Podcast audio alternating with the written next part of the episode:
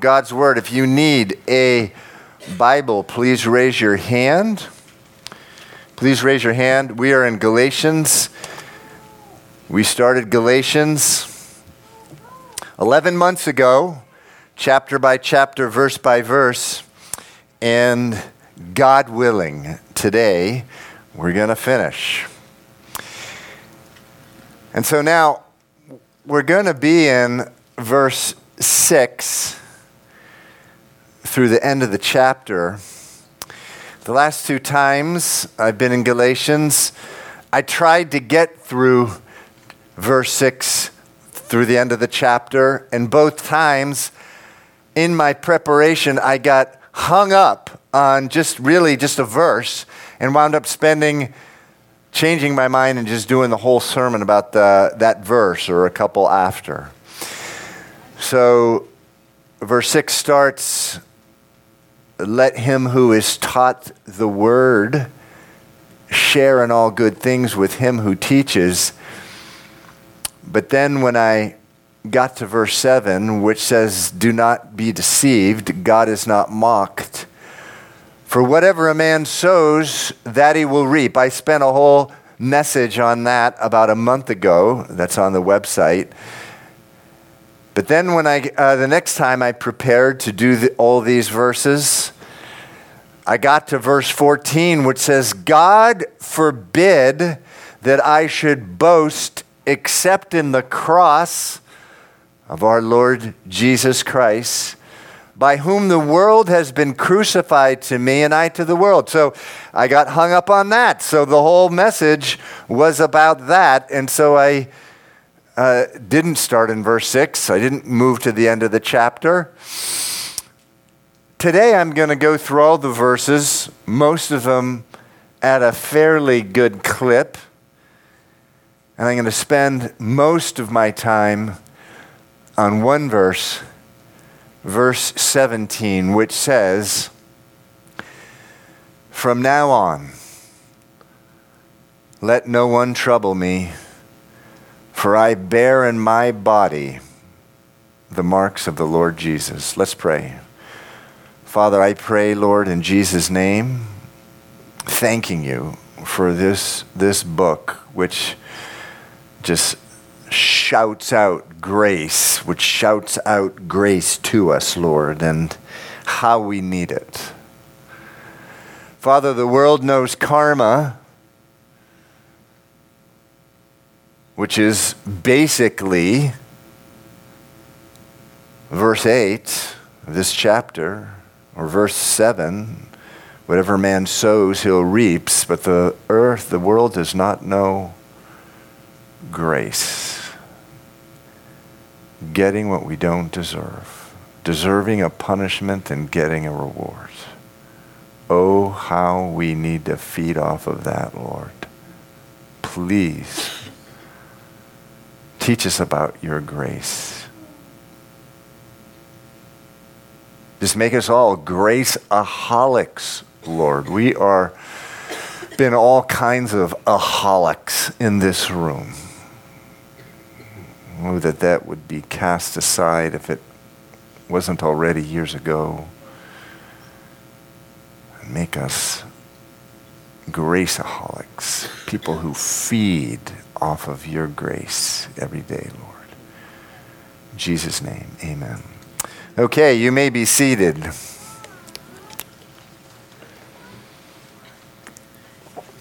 Okay, so we're going to make it today, finishing up Galatians.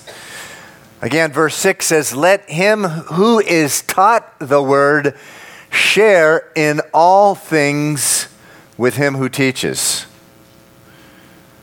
So, who is it who is taught the word? Who is that? Us. That's right. I heard us. It's you. Let him who is taught the word share in all good things with him who teaches. I began this year with three consecutive messages on giving the first fruits of what we earn to the Lord on tithing after having done 20 years and only teaching on it once and being profoundly convicted that I ripped you all off.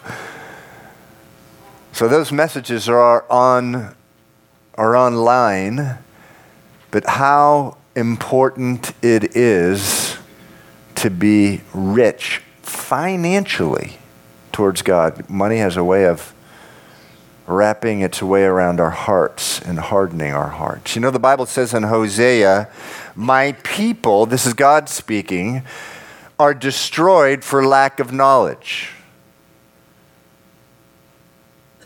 But in the Psalms, it says, The righteousness of God, which comes by the teaching of the word, exalts a nation. And for that reason, so important that you're rich towards the Lord, particularly in this time in this country. There's so much prosperity. Prosperity will kill your faith. That money will wrap around your heart. This word says, Give, let him who is taught the word, that means all of us, share in all good things with him who teaches. Who teaches? Well, I do, but we are, are in a church filled with teachers. They're teaching in the Sunday school right now. They're teaching in um, meetings throughout the, uh, the week. Um, and, and it's through the Word of God that we are built up, that our city is built up, that our country is built up. We were just in the book of Ezra in the Old Testament where we see this amazing thing where um, Jerusalem is in shambles.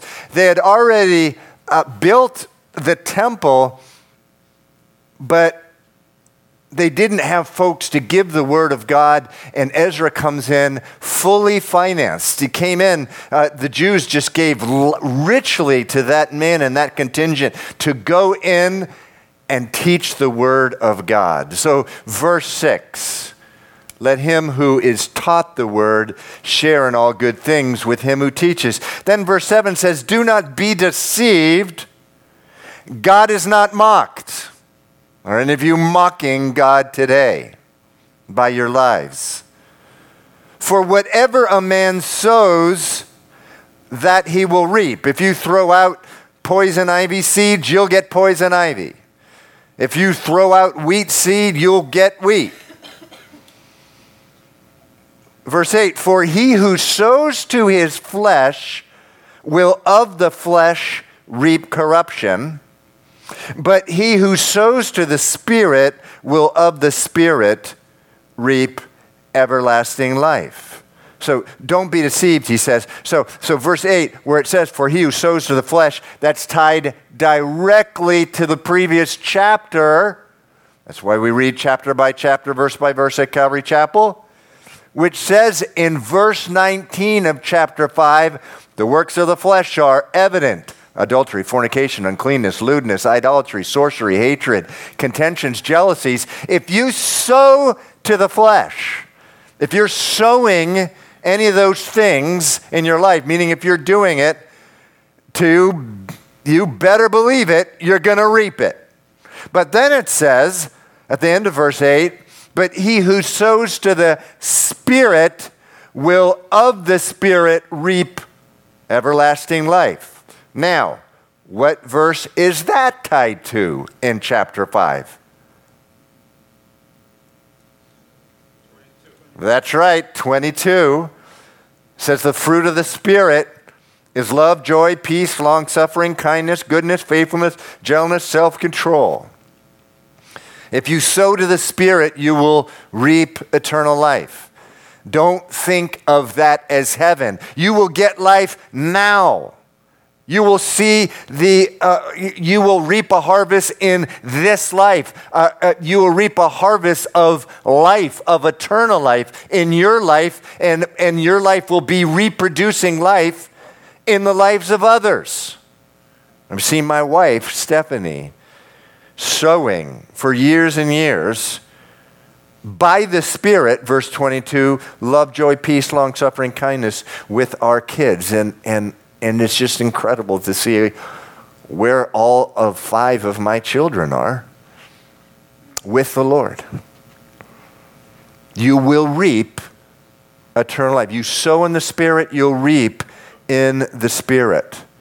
It goes on to say, verse 9, let us not grow weary while doing good, For in due season we shall reap if we do not lose heart.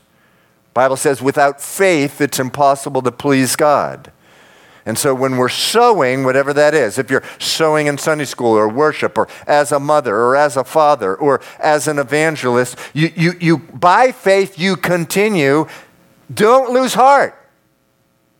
And in time it says, you will reap a harvest. Verse 10 Therefore, if as we have opportunity, let us do good to all, especially to those who are of the household of faith. The Bible does say God so loves the world. So there's a love that God has for the world. But then the Bible says that Jesus, Titus chapter 2, raises up a people zealous for good works to be the bride of Christ, the church. And so it says, especially do good to those who are the household of faith. Take care of your brothers and sisters in Christ. Doesn't mean you're, that you, whatever, kick dirt in the face of everyone else. No, that's crazy. We're supposed to be people of love to every stranger that you come uh, uh, in part with. But even as Jesus, it says that he cherishes and he nourishes the bride of Christ, the church this verse is saying, So do you. Verse 11 is kind of an unusual verse. It says, See with what large letters I have written to you with my own hand. And so Paul had an eye affliction some sort of disease of the eye. We saw it earlier, a reference to that in chapter 4, verse 15. So he is not the one literally writing out this letter, but what he did, because there was a lot of fakes going around at the time, different books or letters supposedly written by Paul and others, he said, You will see the sign of my own writing. And in Thessalonians, it says it'll be this case in every letter that is authentic. So he's sort of writing his signature in verse 11 with real large letters because there's some kind of eyesight issue that he had, so he couldn't write in small letters. So that's the Apostle Paul identifying his letters. Verse 12, and as many as desire to make a good showing in the flesh, these would compel you to be circumcised, only that they may not suffer persecution for the cross of Christ. So Paul had come into the uh, region of Galatia and he had spoken to the Jews about Jesus Christ and faith in Jesus Christ, and that alone plus nothing it's not Jesus Christ plus going to church. It's not Jesus uh, Christ plus the tithing. It's not Jesus Christ plus reading your Bible.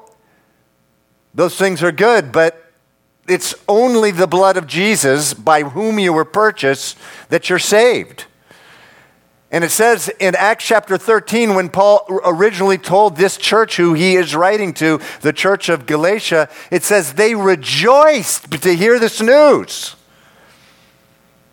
circumcision and all the rest of the laws, including those pilgrimages that had to be done every year. You had to bring your, uh, every Jewish male 18 and above had to travel, had to pick up and travel to Jerusalem, and that was required by law. Paul said, no longer. Christ has fulfilled it. Now it's simply faith in Jesus Christ plus nothing. There was much rejoicing. Paul leaves to start another church. Some men come in and say, Well, that's good that you believe in Jesus, but you also have to be circumcised. Paul says here in verse 12, they do it only um, so they do not have to uh, suffer persecution for the cross of Christ. Verse 13 says, For not even those who are circumcised keep the law, but they desire to have you circumcised, that, that, that they may boast in your flesh, meaning that uh, what they were really looking for was a following, an audience. They didn't really care about the people, they just wanted to count. Look how many converts we have over to really what was their own little religion. And, and this is, uh, uh, happens every day out on the streets when we don't know the Word of God. The Bible says we'll be tossed to and fro by every wind of doctrine. And, and so these people were coming in. You got to be circumcised to be saved. And Paul's saying, no, that is not the case. Case that's not grace. That's not faith in Jesus. That Jesus uh, went out. He's the Son of God. The Bible says He created the entire universe. He, what, what did we say? A hundred billion billion stars, and then He He created everything. The Bible says, and then He came to earth out of love for you, went up on a cross had iron stakes ripped through his body, tore through his body for your sin, and you're going to try to add circumcision to that. Or helping a lady across the street, or giving money, or being nice. No, Jesus paid it all. That's what the book of Galatians is about. And then that's why he says in verse 14, we spent a whole Sunday on this, but God forbid that I should boast and what did we say was the substitute word for boast? Anyone remember? Glory. God forbid that I should glory. Except in the cross of our Lord Jesus Christ, by whom the world has been crucified to me and I to the world. So, uh, so, so, so that was what was purchased, the grace that was purchased on the cross. When we start understanding what Jesus Christ did, the world is like it's crucified, ugly, torn apart, dying on the cross. It no longer has an attraction to us. The world's been crucified to me. And then he says, and I to the world. It's, it's as if now you, if you've accepted Jesus, you're on the cross, you've left the world, and now the world looks at you as it looked to Jesus Christ. It says, they turn their face away. Isaiah 53. It says, God forbid that I should glory except in the cross of the Lord Jesus Christ, by whom the world has been crucified to me and I to the world. For in Christ Jesus, verse 15, neither circumcision nor uncircumcision avails anything, meaning it doesn't accomplish anything for you, but only a new creation. The Bible says that anyone who is in Christ is a new Oh, get louder with me, Calvary Chapel. Anyone who is in Christ is a new. Creation. The old is gone. The new has. All right, okay. So he says, look, you're getting circumcised? What's that? That means nothing. God through his grace and by the Holy Spirit, brings on a brand new creation. Anyone who is in Christ is a new creation. The old is gone, the new has come.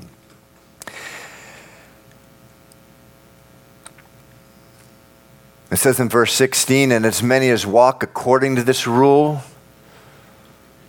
peace and mercy be upon them and upon the Israel of God, or upon the, the, the, Israel. The Bible says that we have been grafted into Israel, meaning uh, we now um, are. are, Israel rejected Jesus, uh, the, the Bible says, and then it says that after Israel rejected Jesus, it went to the Gentiles, and we're now, now called the Israel of God. Now, does Israel have a unique purpose in God's um, order, including the future? Yes, the nation of Israel does, but we've been grafted in. Verse 17 says, and this is where we're going to spend most of the rest of our time. From now on, let no one trouble me. For I bear in my body the marks of the Lord Jesus. So the NASB says this it says, From now on, let no one cause trouble for me, for I bear on my body the brand marks of Jesus. So that word marks there in chapter 6, verse 17. It, it, it, it, what it refers to is that brand that is used to mark cattle with a mark of its owner. So at the, and at the time of this writing of this letter, it was used to mark a slave with a mark or the symbol or the initials of his or her, uh, her owner. And so Paul here considers himself a slave of Jesus Christ. He calls himself that in Romans chapter 1, verse 1. His reference here to slavery, because there's a clear reference to slavery here. I bear on my body the brand, same brand that a slave has, to Jesus Christ. And it was a, a, reference to slavery as it existed in the Roman Empire. Slavery, which existed among the Jews, Pastor Eric talked about about a month ago, in which an impoverished Jew could sell himself to another Jew and was required by law to be freed after six years. That's not what he's referring to. No, he is talking about a very different kind of slavery in which you were purchased from a third party slave trader and in which you were a slave till you die. With this kind of slavery, it was not uncommon there in Rome, the Roman Empire, for a red hot iron to be placed on the body of a slave, permanently marking them with a brand mark. Again, with a letter or symbol which indicated who or she was owned by. A slave belonged absolutely 100% to his master. He was the possession of his master. The master would do whatever he wanted with the slave, whatever task the master wanted the slave to do, the slave had to do it. If the master wanted to give the slave something, he would give it to him. But if whatever the master wanted to take away from the slave, he could take it away. The master had complete control over the slave's relationships. And so he wanted to take away a family member, gone. Take away a friend, gone. If he wanted, um, if, if the master wanted the slave to go, the slave had to go. If the master wanted to end the slave's life, the master could end the slave's life. No consequences.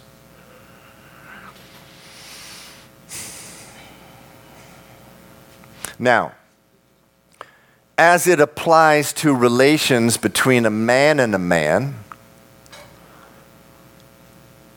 there can hardly be anything more evil than the institution of slavery.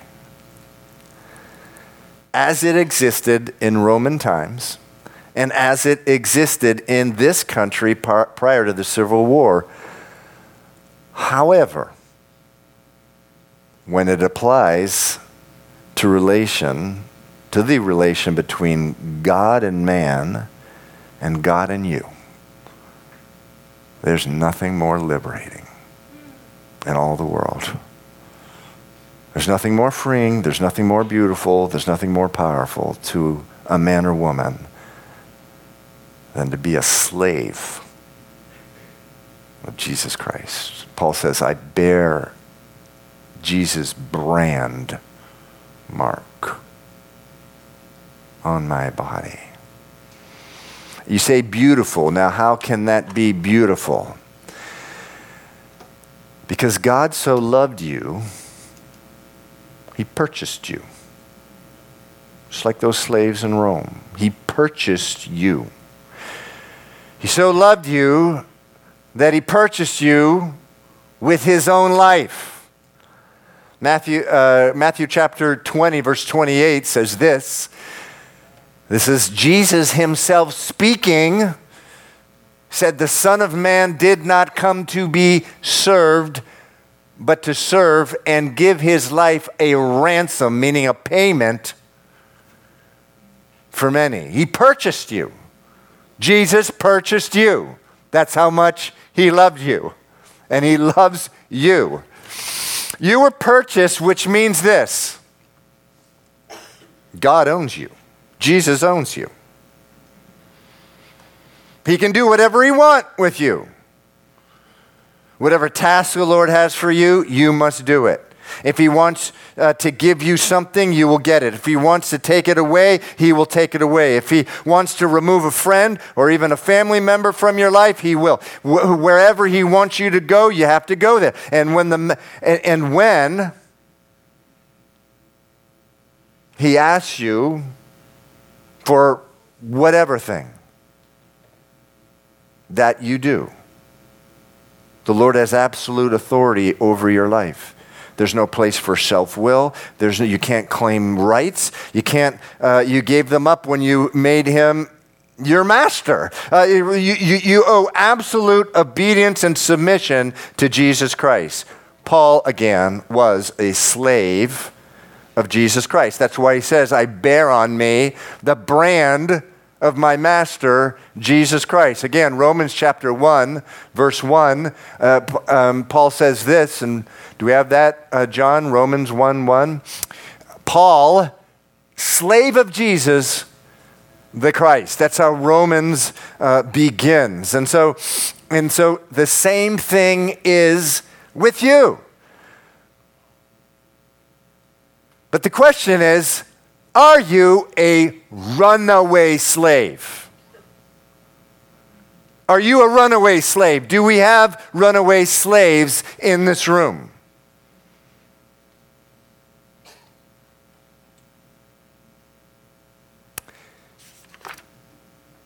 If so, if you're running away, just stop that. You're running away from absolute liberty, absolute freedom turn around and run back to your master. So, again, Paul, can we have John the, the verse in, in, in Galatians chapter 6, verse 17? says, From now on, let no one cause trouble for me, for I bear on my body the brand marks of Jesus. In the case of Paul, the brand marks that, had, that he had on him, they were actual physical marks on his body, scars. In 2 Corinthians 11 23 through 25, he tells you and me how he got them. So 2 Corinthians 11 23 and 20 through 25, he says, are they servants of Christ? Meaning these people who were slandering him and attacking him. He is forced to defend himself to the Corinthian church. He says, Are they servants of Christ? Far, uh, uh, see, he says, I'm sorry, I left off, I have far more. I have far more imprisonments. I've been beaten times without number. Five times I received from the Jews 39 lashes. Three times I was beaten with rods. Once I was stoned. That's where he got his branding from Jesus Christ.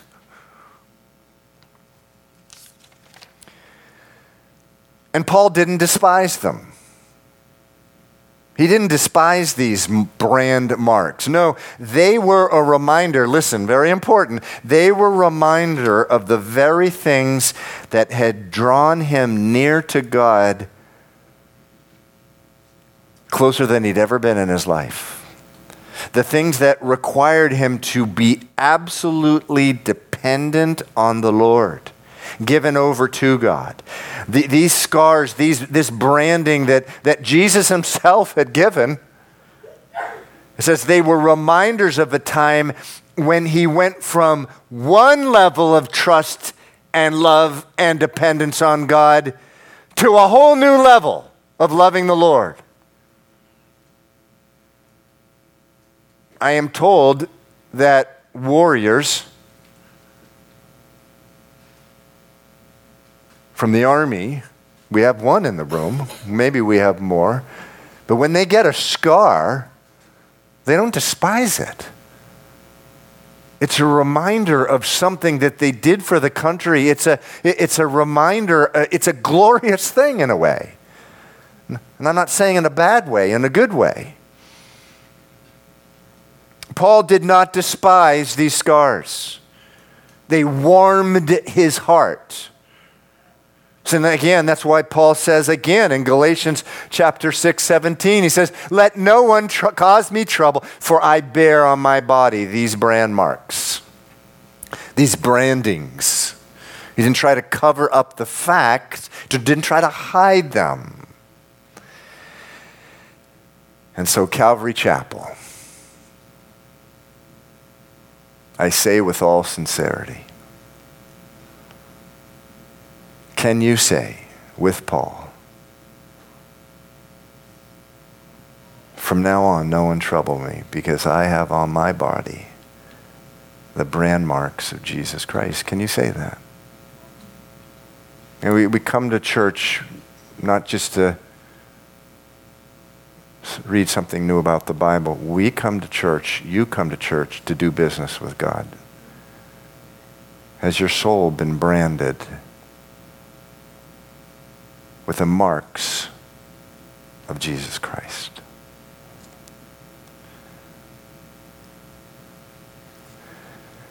You say, How would I ever be able to say that? I say, Because you cut off your hand, you cut off your foot, you plucked out that eye.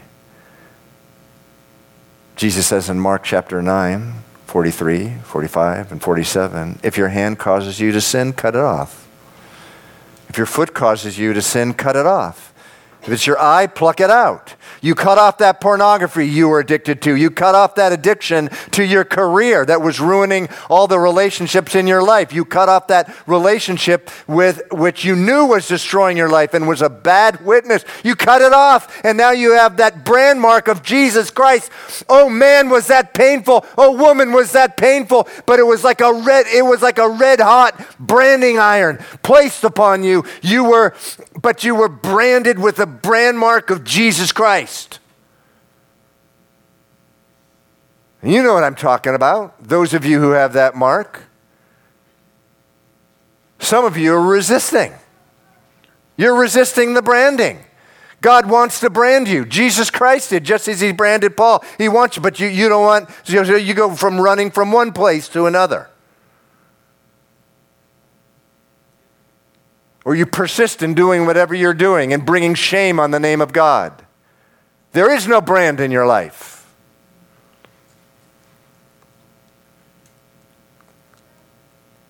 So you cut off a hand, you cut off a foot, you pluck out an eye. Do people see a physical scar? No. But they see a man or woman who bears the mark of someone who's had major surgery on their soul. And, every, and, and some of you know exactly what I mean. I know and I see a man or woman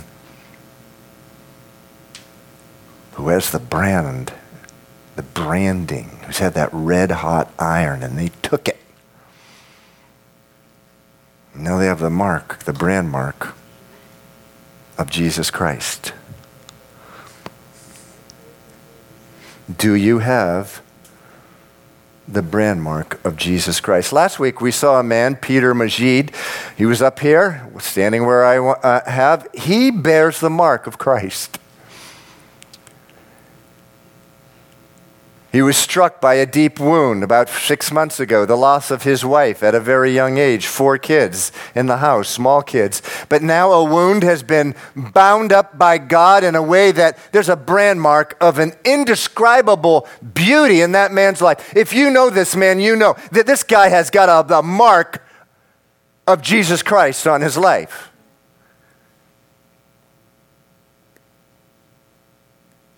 Nicole Solomon has been going into the projects in the inner city for years and years here in Boston. Developing relationship with kids who are starving for love. she has the, bond, the she bears the marks. The brand marks of Jesus Christ. Don't resist being branded by your Lord. He's doing it because he loves you. He's doing it because you need it.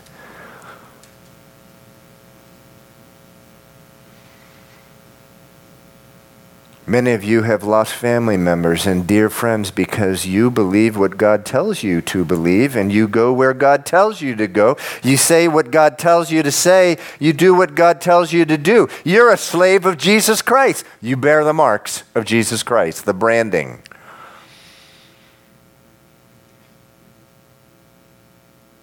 But I tell you, Calvary Chapel,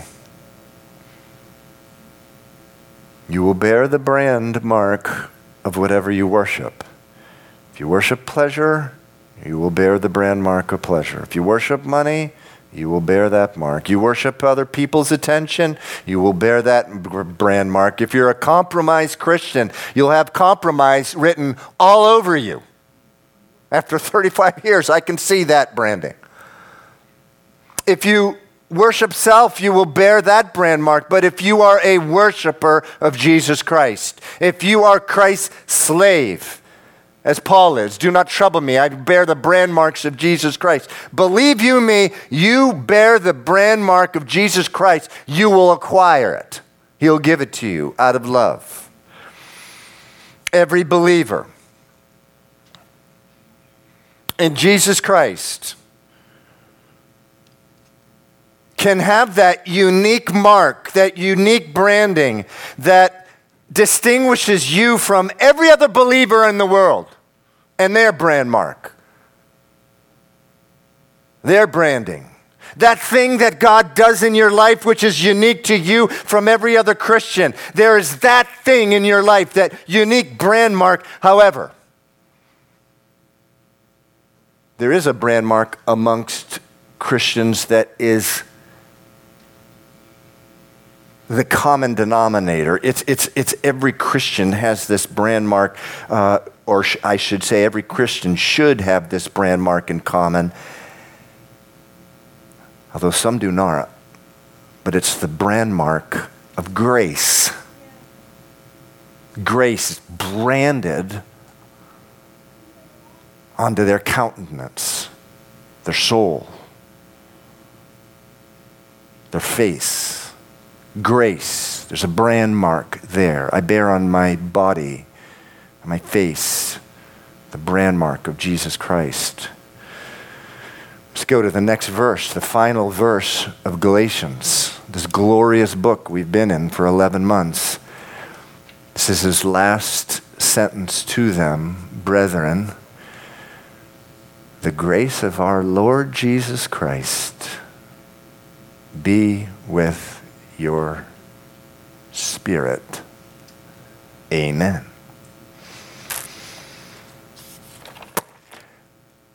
The grace of our Lord Jesus Christ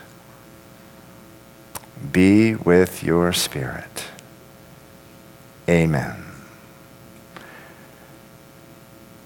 When you receive grace as opposed to pushing it away and you get it, you get it, you get the grace of God. Sometimes it takes years, but when you get it, it has been branded on your soul. Now, who is the man, who is the woman who has that brand mark of grace on their life? I'm going to close up this glorious book with that. Well, I want to go back to the words of Jesus, Mark, Matthew 21, 31. Jesus speaking to the religious leaders. I've quoted this on a number of times. He's speaking to men who were considered the most religious, the most holy, the men who followed the law more than anyone, at least by all appearances, the, the chief priests, the elders, the Pharisees. And to these religious leaders, he says in Matthew 21 31, he says, the tax collectors and the prostitutes are entering the kingdom of God ahead of you. Wowza. Can I have that again, John? Thank you. The tax collectors and the prostitutes are entering the kingdom of God ahead of you. Los recaudadores de impuestos y las rameras entran en el reino de Dios antes de que ustedes.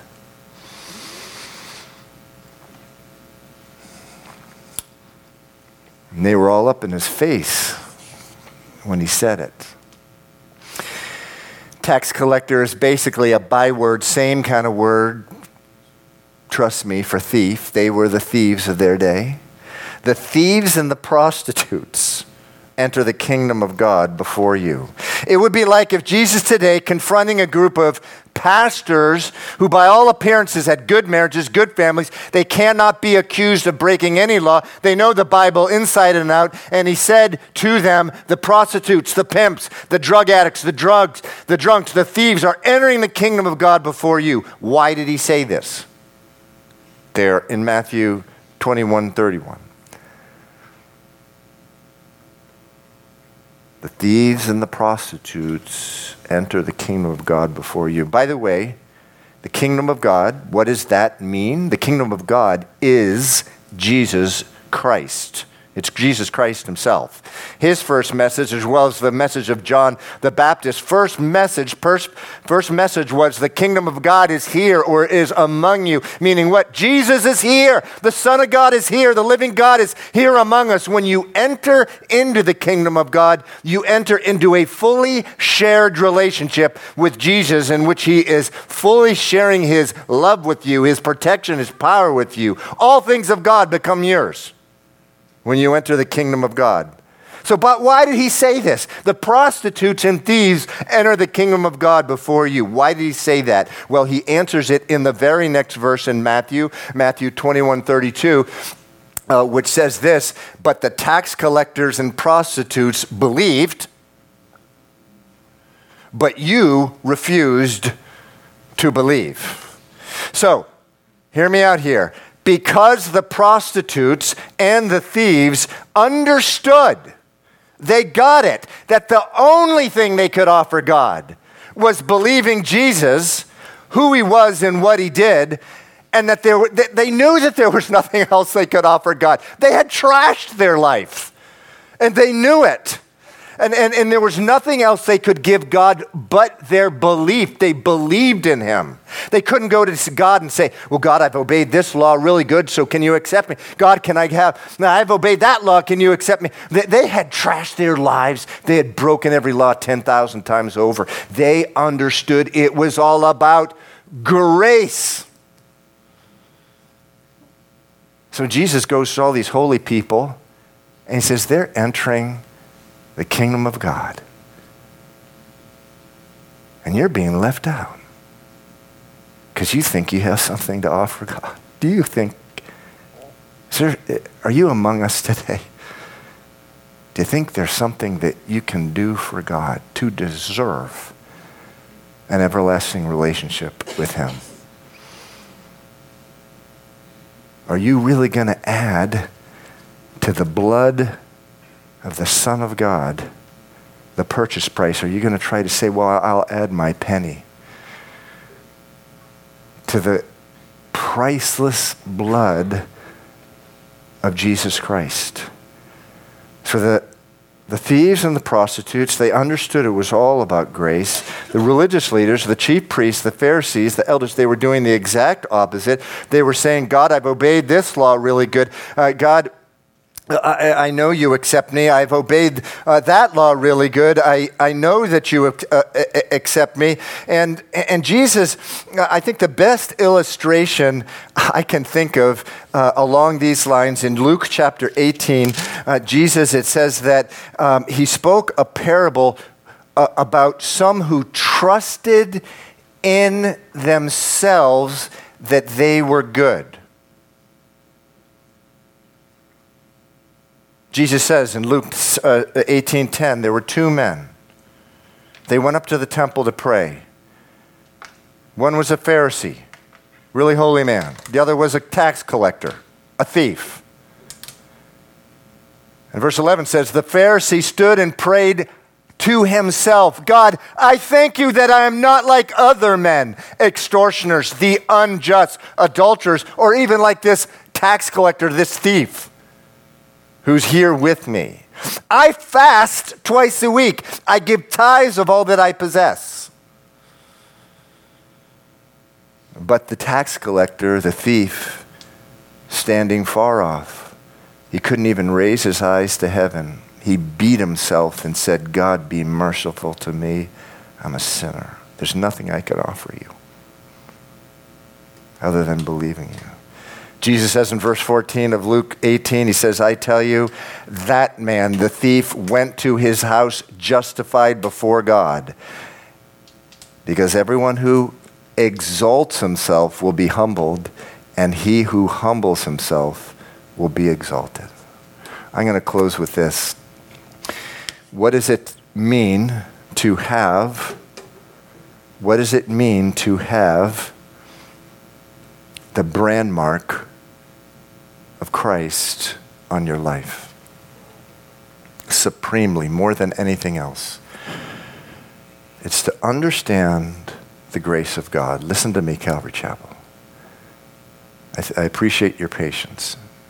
Just a few more minutes. It's to understand the grace of God in such a way that you've walked away from sin. Book of Romans, chapter 6 Verse 14 says, Sin will not continue to control you because you're not under law, but under grace. To truly bear that branding of Jesus Christ on you, on your face, on your countenance, is to get the connection between your sin, that record, that long history of sin that the Bible says every human being has, and understand the connection to it, to that mutilated, pulverized, bloody body on the cross. And it's such a horrifying thought to you that you caused that. But he went through that to purchase you. He loved you that much. So much so, the thought of continuing in your sin is the craziest thought in the world. Again, John, can we have that? Romans chapter 6. Sin will not continue to control you because you are not under the law, but under grace. So you have the brand mark of Jesus Christ on you. And specifically, that we're talking about the brand mark of the grace of Jesus Christ. When you get it, when you get it, what Jesus Christ did for you, and you become so in love with Him, you stop loving sin and you walk away from it. We're going to close the service now uh, just with a worship song. If you could come up, if you've been asked to pray at this time. So thankful for this book that has taught us so much about God's love for us. If you could stand just for a closing worship song, we're going to have a time of worship, we're going to have a time of prayer. You can stand at this time. If you've been asked to pray, please come up.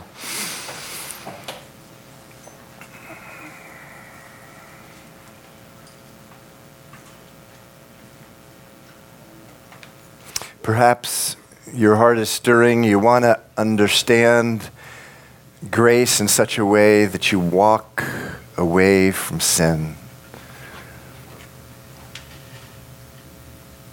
If you find yourself being controlled by sin, by some sin, the Bible teaches, we just saw the book of Romans, it's because you don't understand grace. Because if you did understand it, you'd walk away from it. I'm just quoting the Bible. Don't throw stones at the messenger. That's what we just read. You're not no longer under control of sin, no longer under its dominion, because you're under grace, not the law. Or perhaps you know that you have a brand mark on your life, but it isn't because you cut off a hand, cut off a foot, or plucked out an eye, as Jesus says, Mark 9. It's a different kind of brand. It's just the brand of the world. You've never, ever come to Jesus and given up living your life without Him. The Bible says you have a long, eternal condemnation in hell if you do not invite the Son of God, the King of the world, the King of the universe to come in your life, it says he's knocking on your door. Have you ever said, Yeah, come in? Not just as a, as a, as a guest, but as my permanent Savior, my permanent Lord. If you've never done that, please come up. It's the grace of God. God so loved you He died for you. For anything, anything else, though, is just stirring in your heart and you want to come up to pray. Please do so at this time. Father, we thank you. Thank you for this glorious book. We thank you, Lord, for the Word of God. Oh, how the Word of God exalts a nation. exalts a people, exalts a man, exalts a woman, how it builds us up. Father, I pray that you draw us, continue drawing us to you as we close out the service in Jesus' name.